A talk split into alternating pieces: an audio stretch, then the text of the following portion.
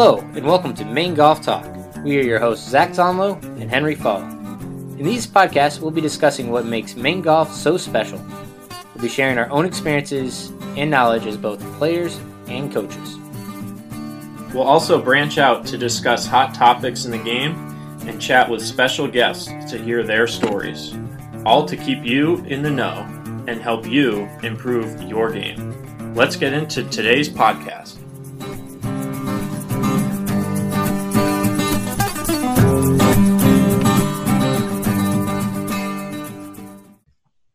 Welcome back to another episode of Maine Golf Talk.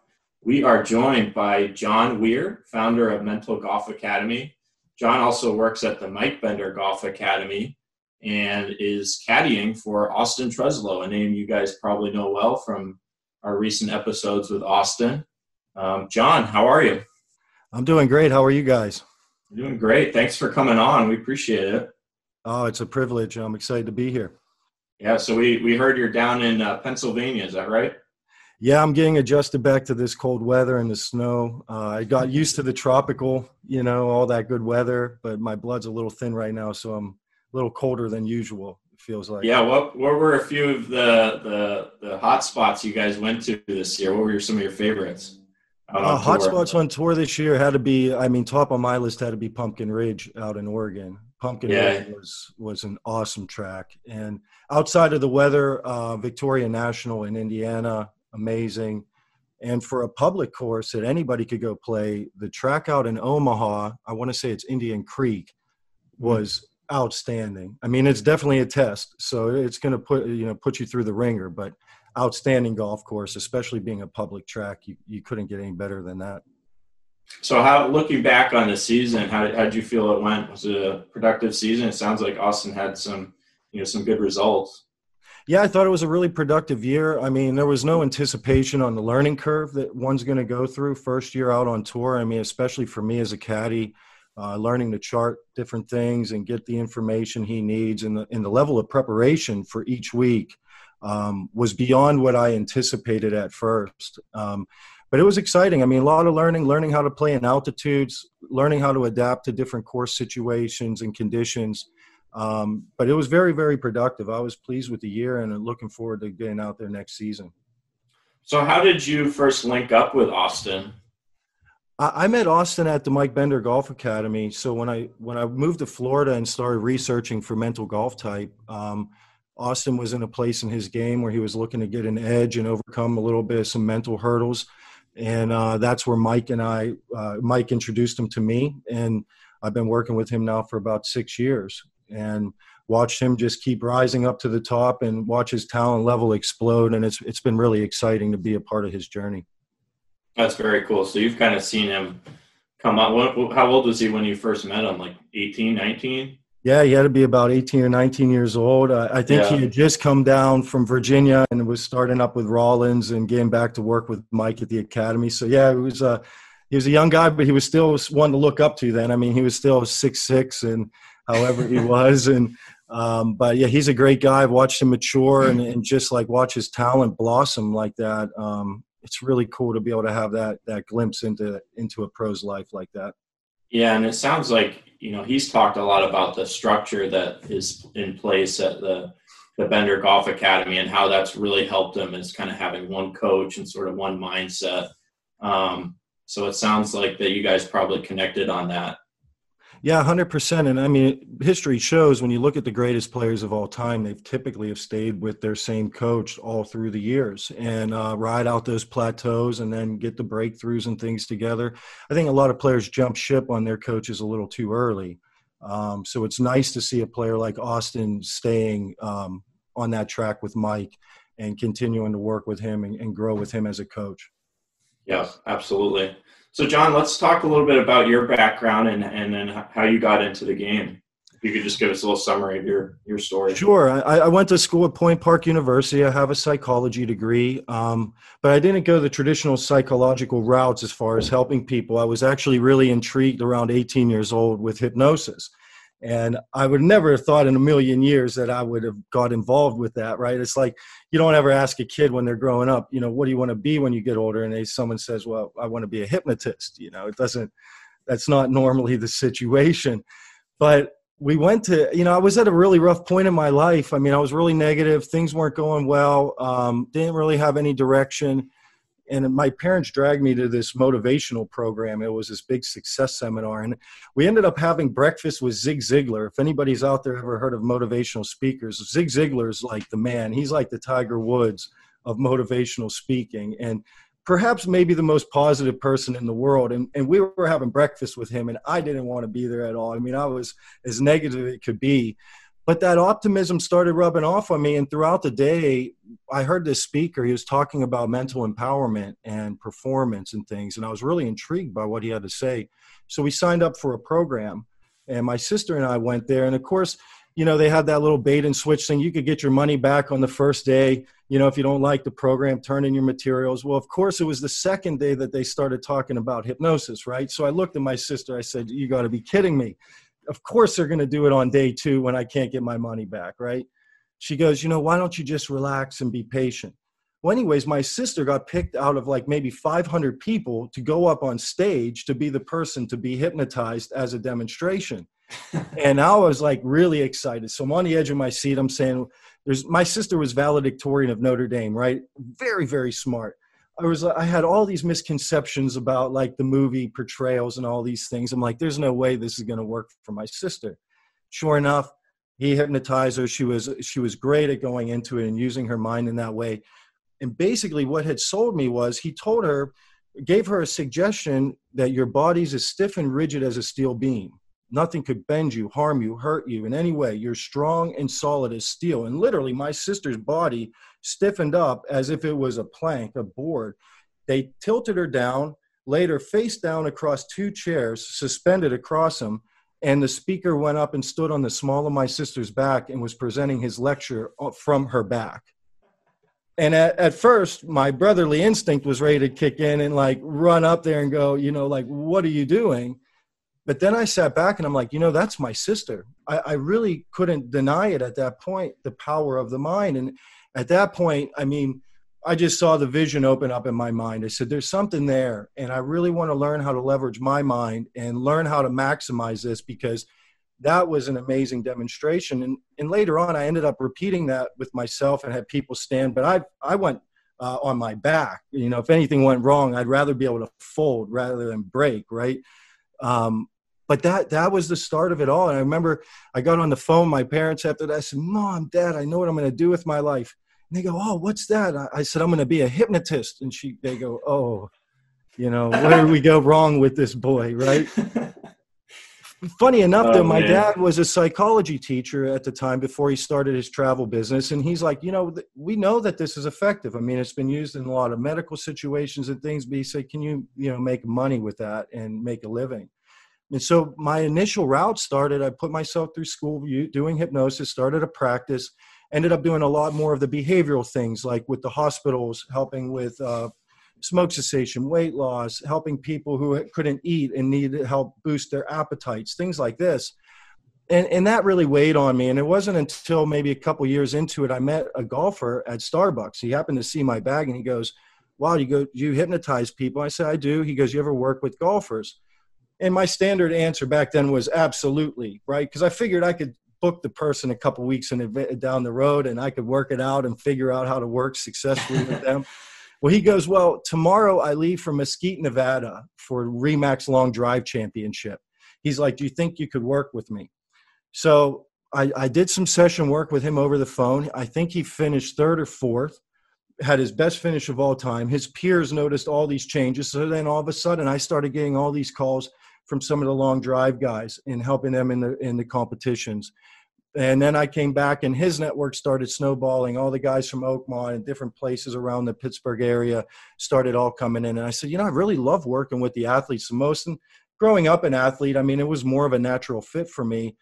But it wasn't until then till I saw like this perfect marriage between golf and the mental game and some of the technologies we're using for dramatic fast changes uh, that were enduring for players. And it, it evolved over time with the hypnosis into a more streamlined system that we've came up with, which is mental golf type.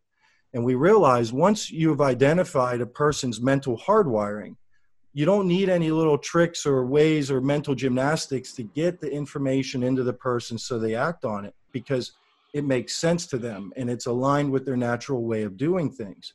And this is kind of always the question that's kind of intrigued me. Is like, why could I work with somebody and they have uh, you know success? Let's just say stop smoking for a year after one session where another person may have moderate success for 3 months or 2 weeks yet going through the same program. And it wasn't until we started realizing that everybody's wired slightly different.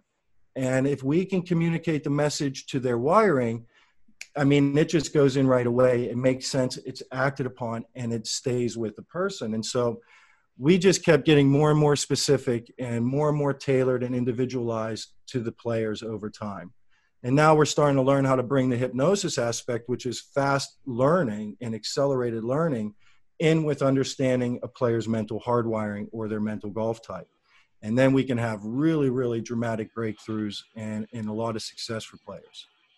You know, it's funny when we were kind of looking up your, your sort of background stuff, we saw that you were a certified hypnotist, and I we kind of had a bet like to see if you were going to hypnotize us over this this podcast, how that would go.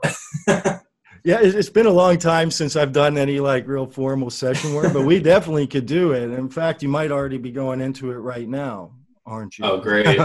oh, awesome. So when you when you worked with these long drive guys, what was sort of the the byproduct you found? Like, are you talking like swing speed, or is it more just their mental approach and then their their sort of uh, efficiency at, at, contact and everything? Yeah, I mean, we did a little bit of both. I mean, the guy wanted to do a lot of mental rehearsal because in the way the long drive, I, I, mean, I haven't done a lot of work with them in a long time, but I believe the format is is they get five balls and they have, I think, two minutes or so to hit the five balls and they keep their best shots. And so we were going through that sequence of him staying calm and relaxed, maintaining his nice tempo and his swing, and doing a lot of mental rehearsal of, of his execution. Um, also creating triggers so that he's staying at peace and staying relaxed. You know, Tiger used to get hypnotized a lot. When he was, I think it was nine or 11 years old, he started working with Dr. Jay Brunza, who was a Navy psychologist, and he was getting hypnotized on a weekly basis. And during Tiger's dominant years, he was using a, a trigger where he was doing this double blink over the ball.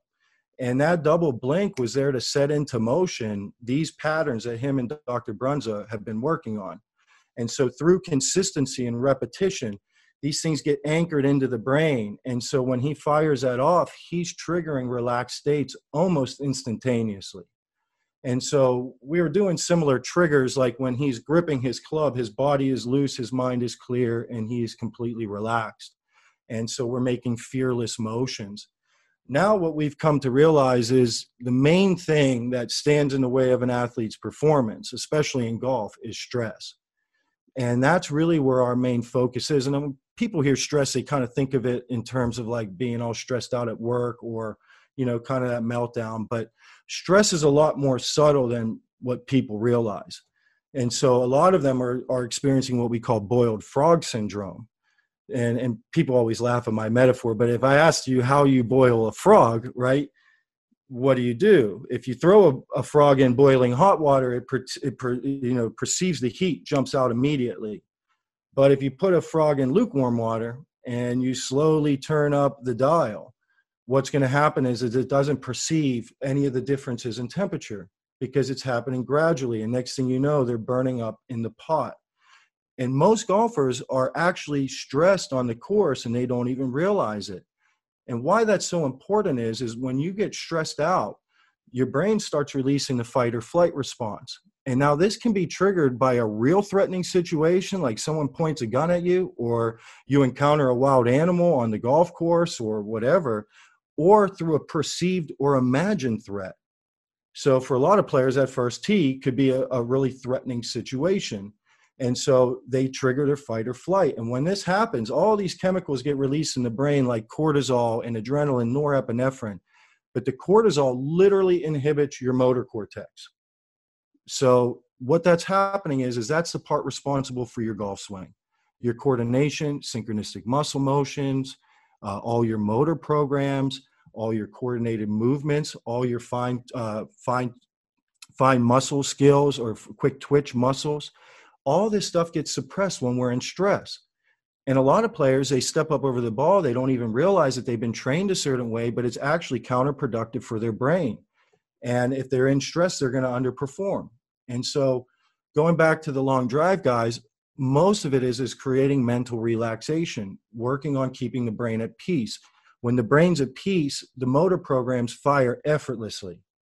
And so you, we could almost recontextualize what the zone is, is to saying it's really the absence of mental stress. If we don't have the mental stress, the body performs effortlessly and we get the best out of our motion patterns all the time. And this is kind of what the, where a lot of the performance breakdowns are happening. But since people don't know about it, they immediately run back to their swing. Whereas they would get more out of their swing if they learned how to reduce the things that are causing them to stress on the course. So is this kind of the foundation to your uh, pre-shot routine, the the stoplight pre-shot routine? Yeah, actually, when once we've determined your mental golf type, we actually use that that traffic light routine setup where we start with the red, making a decision, yellow's prep. We kind of have a commitment line where we're making a shift into performance, and then we got the green light. Believe it or not, there are 16 different golfer minds out there. You have one of them. It's built in from birth, like your handedness. And for each one of those types, we have a routine set up, and we actually have identified this is the specific way you need to work through each one of these zones based on the way your brain is. Then we also can eh, pinpoint exactly where they're getting off in that routine because everybody's stress patterns are predictable. I mean, we like to think that we're really complex and unique, but at the end of the day, there is a template that is operating on, in all of us. And when we identify that, we actually have a tangible way now of tracking mental game because each one of those zones, you have a right way and a wrong way of going through it. And so, yeah, this is how we build build the routine. Uh, so, generally speaking, anybody would benefit from the the traffic light type of setup in their shot process we just take it a lot more specific with players and tell them exactly where their focus needs to be, how they make their best decisions, and then how do these things change when we're stressed. Wow. That's uh yeah, I mean it makes a lot of sense. I mean, for somebody like me versus somebody like Henry, I mean, we're two completely different golfers. We got, you know, between not even just the the fact that it's size, I mean, my mental is completely different than his and so it should be, you know, individualized to me and to Henry. Yeah, 100%. I mean, it's like the biomechanics for your brain are getting like a mental fitting, right? Like you go out and play with Henry's clubs, it's not going to be the right fit for you, right? You you get your clubs built for you. Well, I don't know why we haven't done this before in the mental game. I mean, we literally build it around your specific mental hardwiring. And and for people to know what the hardwiring encompasses is we have four main facets in our brain that are built in. One is how you use your mental energy. How do you how do you direct it? How do you keep yourself recharged? Another aspect is how we perceive things or focus.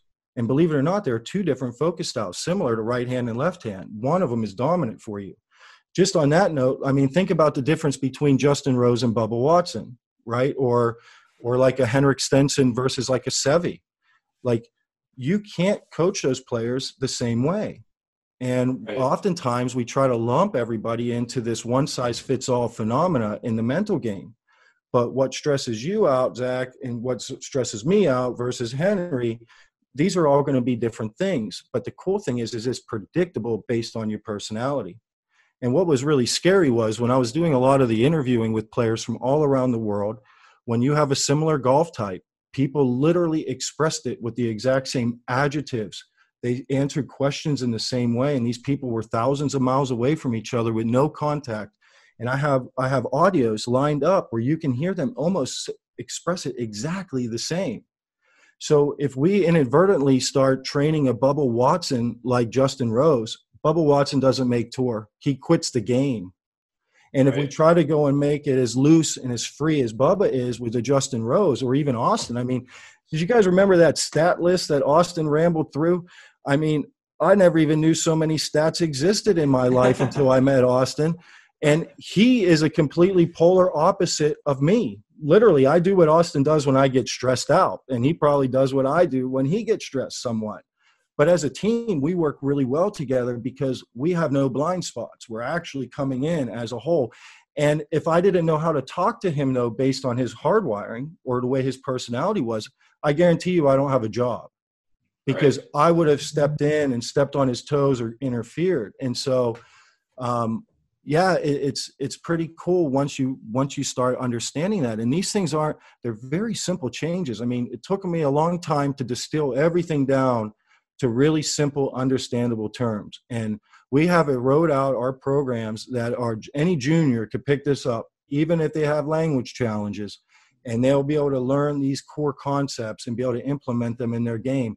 And they make such a huge difference. I mean, just to give you an example, I worked with Seminole State College. Uh, it's a JUCO school out in Lake Mary. Uh, first year I went with the program and we implemented the program, we won the program's first national championship. Second year, we finished second, second, and then we won back to back. In six years, we had a total of three. Well, we would have had three had COVID not hit. We were statistically blowing everybody out and would have claimed our third championship. So we kind of claimed that. But it would be about three and six years with them. And uh, another guy I worked with a lot, Chris Hill, uh, he was a D1 uh, assistant coach at Houston. We brought them back to the national championship. Um, the first year I started working with him, he won Jan Strickland Award that year for Assistant Coach of the Year.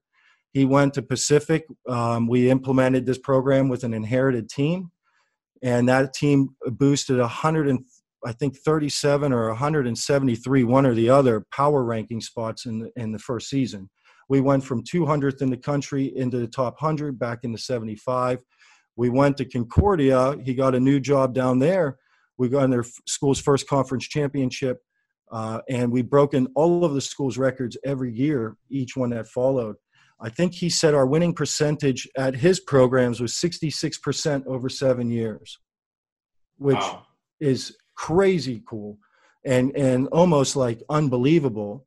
But what we've done is, is we've taken all the players, we we put them through our simple assessment, and then we coach them on an individual basis all year. So I was telling coach what to do and how to say and how to manage the players on the course. And, and we're teaching them specifically what these players need to do for their brain. And when you combine that in with your team concepts, uh, it just produces a recipe of success that continues to kind of, I mean, I know it shocks me still. I, I've never anticipated it would have those types of results. Um, yeah, it, it continues to happen again and again. That's incredible. And, you know, it just makes me think of coaching as a whole and being a golf coach and, and in the PGA and, and how, um, you know, it's really all encompassing now. You really have to take a holistic approach and, and not just teach uh, technique. It, it does become mental and, and teaching.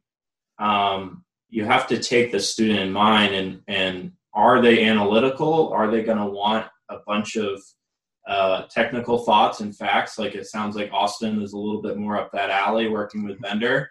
Um, and you know, coming from Mac O'Grady background, all that stuff. I mean, there's mm-hmm. there's a lot of uh, technical um, teaching there, but uh, you know, and then there's some that, like you said, like Bubba Watson, who claims to have never had a lesson and does more based on feel and just kind of goes about his business. I mean, look at Dustin Johnson; he's the number one player in the world, and if somebody tried to teach him like Mac O'Grady taught his students, I don't think Dustin would be the number one player in the world. So, um, you know, what you're saying is just it, it, it definitely rings true when you're when you're um, looking from a coaching perspective.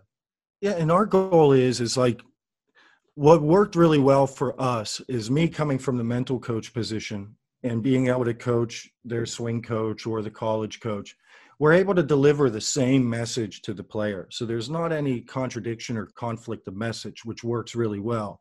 It's my opinion that one of my goals is is to kind of work a mental coach out of the picture if I could, where the swing coach could one have the ability to understand how their players wired, how they think, how they're going to operate, what they do best, what they do stressed right away. And that way, you as the swing coach can be directing them, not only with the swing, but communicating your message about how you're training them. Because the message is always pretty good. It's just, are we communicating in a way that the player will receive it all the time?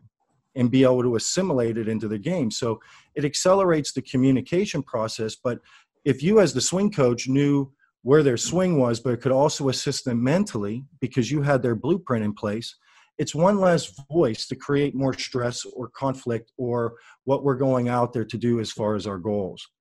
And right. so that's one of the things that we're trying to do is to help, you know, everybody create more success. I'm not going to say the swing coach's name, uh, but it was a really prolific swing coach. And what he was saying was, he goes, I have about 30% success of seeing players really thrive. And he believed a lot of that was the way the message or the instruction was being communicated, or then how they're setting up their time. I mean, I even had one player, he missed tour by two shots. It was maybe six, seven years ago.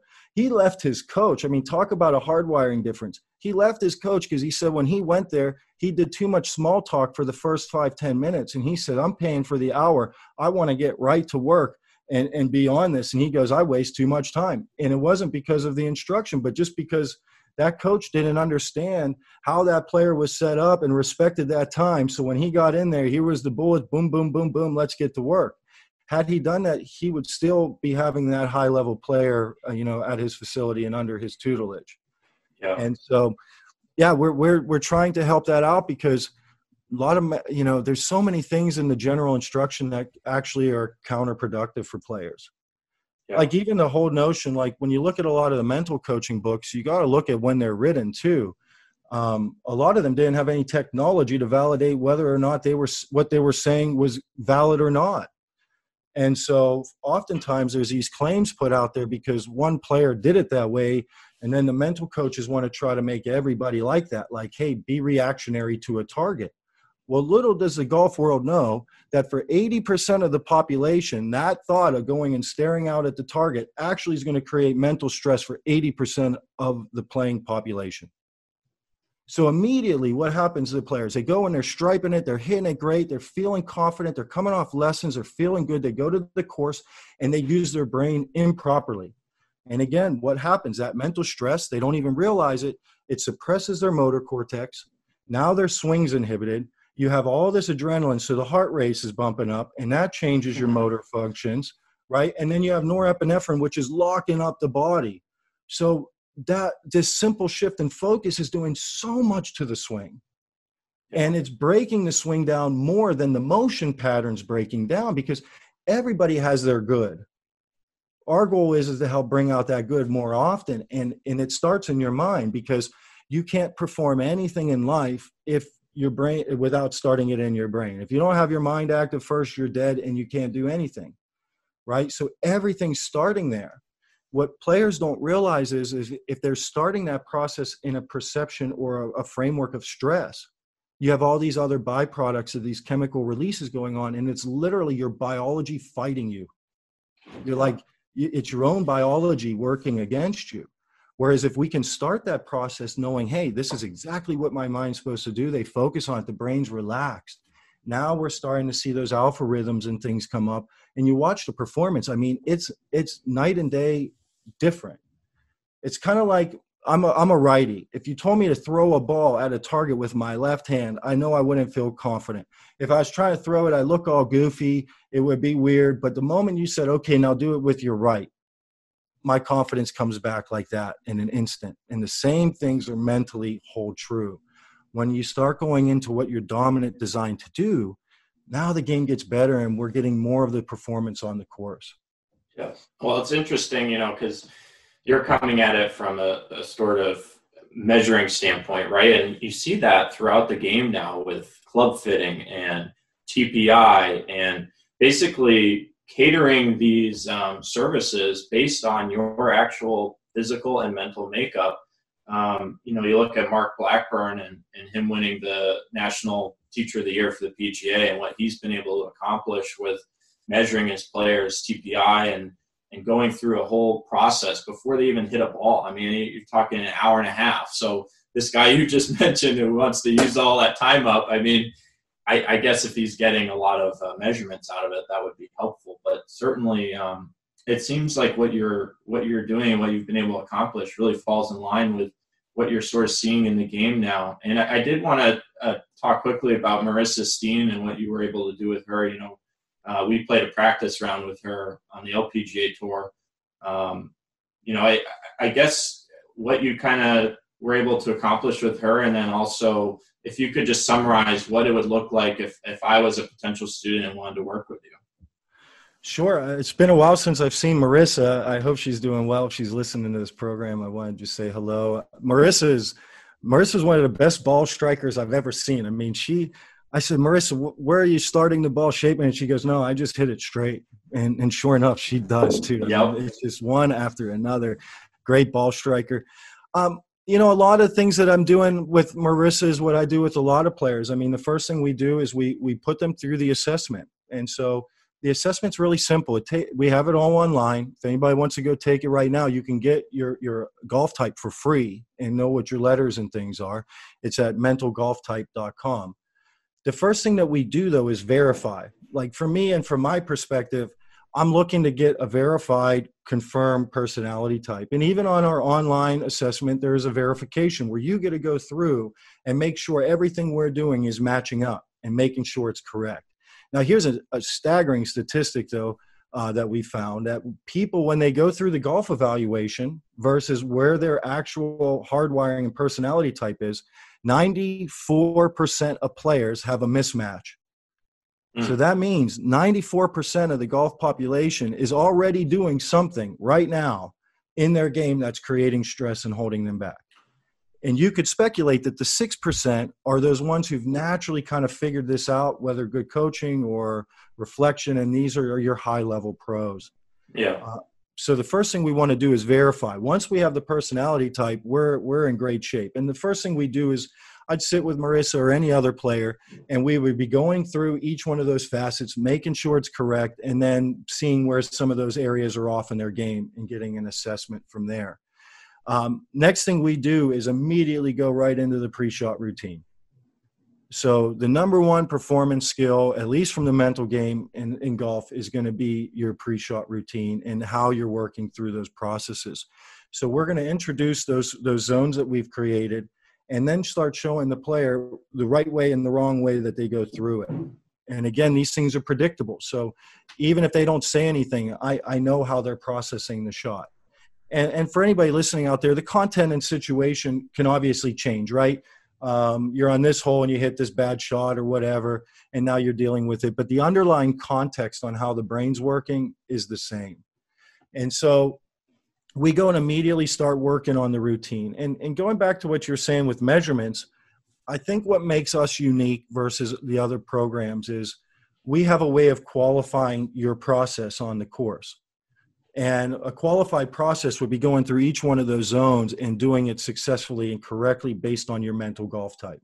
Now, Dr. Uh, Michael Lardon, who worked with um, Phil Mickelson and a lot of the Olympic athletes and things, he, he put together some research and he found something pretty staggering. He said to make it to the PGA Tour, you have to be able to execute your process 90% or better over the four day period. And again, when you say, well, 90%, well, what does that mean? Well, here we kind of have some generic terms, but when we bring in the mental golf type, we actually have a way of being able to go through it and say, yes, I got a check mark on that one, or no, I got an X. To win on the PGA Tour, believe it or not, you have to have over 95% confident, qualified processes for four days it's, it's very de- demanding and difficult to do. I mean, at that level, when you're shooting in the 60s, you can maybe have two shots off, maybe to hit that 95 mark. So that right. means that 95% of your shots are rip roaring confident, doing things the way you're designed to do. If you look at a club pro, a, a decent club pro, they're going to be in the range of maybe 35 to 50% at best. A high level guy like a Korn Ferry Tour, you're going to see him around in the 80s high level, really productive college player, maybe in the 70s. Yeah. But so our goal with all the players is one, let get you to design your routine in and out so that you know what to do and what are your indicators of stress. Then from there, we're going to go out and, and try to reach that 90% number. Beyond that, what I do with my players is then I now that we know what the real big killer of performance is, which is stress and we have the best stress program available for helping players to identify, recognize it, and make a shift based on their specific brain. Our job then is to go out and take them to the course and put them through the ringer. And my job is to try to make it as stressful, as demanding, as uncomfortable as I possibly can make it on the hey, An obstacle course, just like yes. Brett McCabe says. Look, so because here's the reason players make the error, at least if you're a tournament player, of trying to make your practice round or your tournament rounds feel like a practice round. It'll never, ever, ever happen because they're completely two different games. One has a consequence, one doesn't. So the moment you tee it up in a tournament, you either have the glory of the reward or you have the consequence of failure. And those things are stuff that now you have to deal with that can create a lot of mental stress. We talked to these Green Berets, and, and on our podcast, we did an interview with a Navy SEAL commander. He was SEAL Team Three's commander for 20 years, never lost a man, never lost a mission. Their training philosophy is, is they believe no one can rise to the occasion I'll repeat it. Nobody can step up or rise to the occasion. You fall back to your training. So what happens is as players try to train in these casual, comfortable situations, they stripe it, they go, I'm scoring well in my course. And then they go to the tournament thinking they can step up, but they don't. Now they're faced with new things. Our job has always been, and why we've had so much success is we've we turned it on the opposite.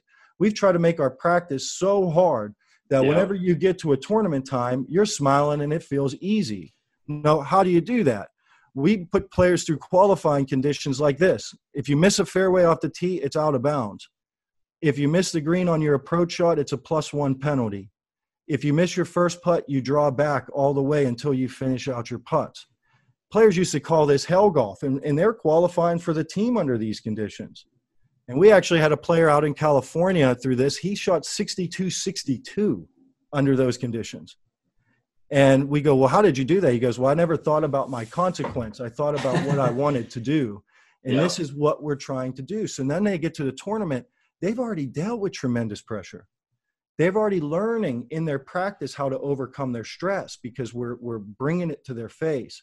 So now they're not in a tournament learning, they're there competing this you know this is absolute gold right here because you know i i've listened to a lot of podcasts over the past year and um, you know uh, on the mark and uh, me and my golf and all this stuff. And you know when i when they bring on pga tour players i hear this all the time is the way they practice and how it distinguishes themselves from us amateurs.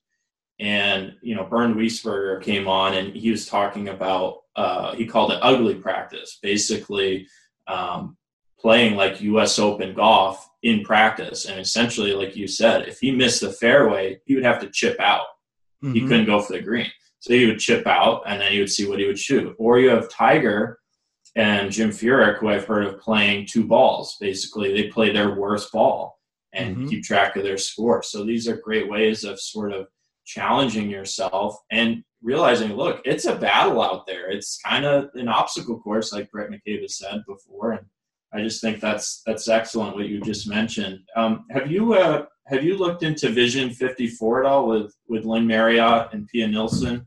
You know, yeah, they worked with. I'm they familiar with Vision 54 and uh, some of yeah. the work. And I mean, they worked with Annika Sorenstam. I was just curious if uh, if you've kind of seen a little bit of what they've done and um, you, I know you mentioned sort of the boxes and pre-shot routine. I think that's something they they've spoken to as well. Yeah, I mean, our concept is kind of is similar in nature. Uh, the difference is is we're bringing the specificity and the exact nature for your brain into a right. lot of the concepts. And what we found is is like all the programs out there are great and they, they work, but they're going to work for a percentage of the population and as you find those things that are molded or designed more for your wiring i mean that's when you're going to have dramatic success i just remember uh, something with vision 54 and annika they were saying you know we we were throwing a you know a lot of the different techniques at her right? And and annika said in her book she's like there's this one or two things that really stuck right? What we've done is we've streamlined that process. So we don't have to throw a lot of options out there to try to experiment and guess and test. We kind of know how you operate and what those patterns are. So we're just going to streamline and build strategies around that and scrap whatever is out of alignment with what you really need to do. And again, we we put all this stuff to the test on the focus band. Um, we we've we've put players all through it. We're trying to create the stress when they're working their wiring or or some of the things. We're testing it all out to make sure their brain is indeed becoming relaxed and at peace. And um and that that's been a pretty cool thing with, with incorporating the focus band with it. But yeah, I love the Vision 54 things. Um, I love a lot of the things they have on the goal setting and the way that they bring a lot of fun and, and creativity into the practice situations. I, I think it's excellent. Wow. Yeah. I mean, this has been an incredible uh, podcast. So much uh, information. Um, so, but uh, John, thanks for sharing all this. Um, we're uh, we're going to jump into our Wicked Fire. Uh, we're going to ask you a series of uh, some questions. We're going to ask you to answer them as quickly as possible, and we'll we'll see where where this takes us. so, first question: Your favorite golf course that you have played? Oh, favorite golf course I have played. Wow, I'm already not doing good on Wicked Fire. How my brain was in a different place. Oh, we're we're, we're uh, throwing throwing that mindset into it. You know, I, I like Mystic Rock out at Nemacolin here in Pennsylvania. Your uh, your dream foursome. Tiger, Arnold Palmer, and Austin Truslow. Oh, if uh, could you potentially hypnotize Austin so he would chip with both hands? yes. Uh, but I, I, think it's really cool that he chips one-handed. I think I, it's it's awesome. I think it's it's it's incredible. I mean, it, it, makes a lot of sense when he was talking. You know, through the whole process, it was uh, it was pretty uh, uh, eye-opening, and I definitely have tried it after, and I can't do it, but uh, definitely worked for him. Uh, you're uh, the chillest player. Henry asked this one. You're the chillest player you have ever seen. The most relaxed person you've seen on the golf course. The relaxed, most relaxed person I've seen on the golf course. Wow. Um, I don't know. Maybe Mickey DeMorat on the Korn Ferry Tour. I don't know. Where you want a PGA guy or or whoever player? Anybody. I mean, I'd say, you know, having caddied and been on Austin's bag in a lot of situations, including a top 10 in Puerto Rico, I'd have to say Austin's one of the most chill guys I've seen out there. I mean, he's he's in command and in control the whole time. So I got to give it to my man, AT. All right. Speaking of AT, uh, what was your uh, the the most memorable shot he's hit while you've uh, been on his bag? Most memorable shot on the bag, I'd have to say um, it was this bunker shot he hit on six at the Honda uh, Classic two years ago. We were about 192 yards out, and he hit the most and craziest cut six iron down into that lower tiered green or pin. Um, that's up there, and then also his hole out, obviously at Puerto Rico Open, uh, when he dunked it from again 192 out and jarred it straight in on the fly. I have to say those two are side by side for me. Yeah, that that hole on one is pretty uh, pretty legendary. So, uh, John, thanks for uh, jumping on with us, uh, taking the time. Um, we definitely are going to have to have you back on. Um, we just need to process all the, uh, the information that you've dropped with us. Um, you know, if our listeners wanted to, uh, you know, learn their mental golf type and uh, you know start training, where where would they go, and how could they get involved? Sure. You can go to mentalgolftype.com and you can sign up free right away, go through the assessment, and get your mental golf type within a couple minutes here. Uh, you can also follow us on Instagram at mental golf type. And I believe there's a link in your link tree as well. So uh, you can also go right through there. And we have three different products out there right now, and there's more continuously coming up. Uh, we have the level one program, which is all your base programs. That's going to give you all your wiring, what you need to know. We have a program on shot process and also structuring your practices around your hard wiring as well. So you get templates and ways to get out there and evolve in your practice. So that's at mentalgolftype.com. That's awesome. So uh, from one MGT to another, uh, John, thanks for uh, jumping on Maine Golf Talk. Uh, you guys can find us on Maine Golf Talk on Instagram and Facebook. Uh, hope you guys enjoyed this uh, podcast. We sure did. And uh, we will see you guys next time.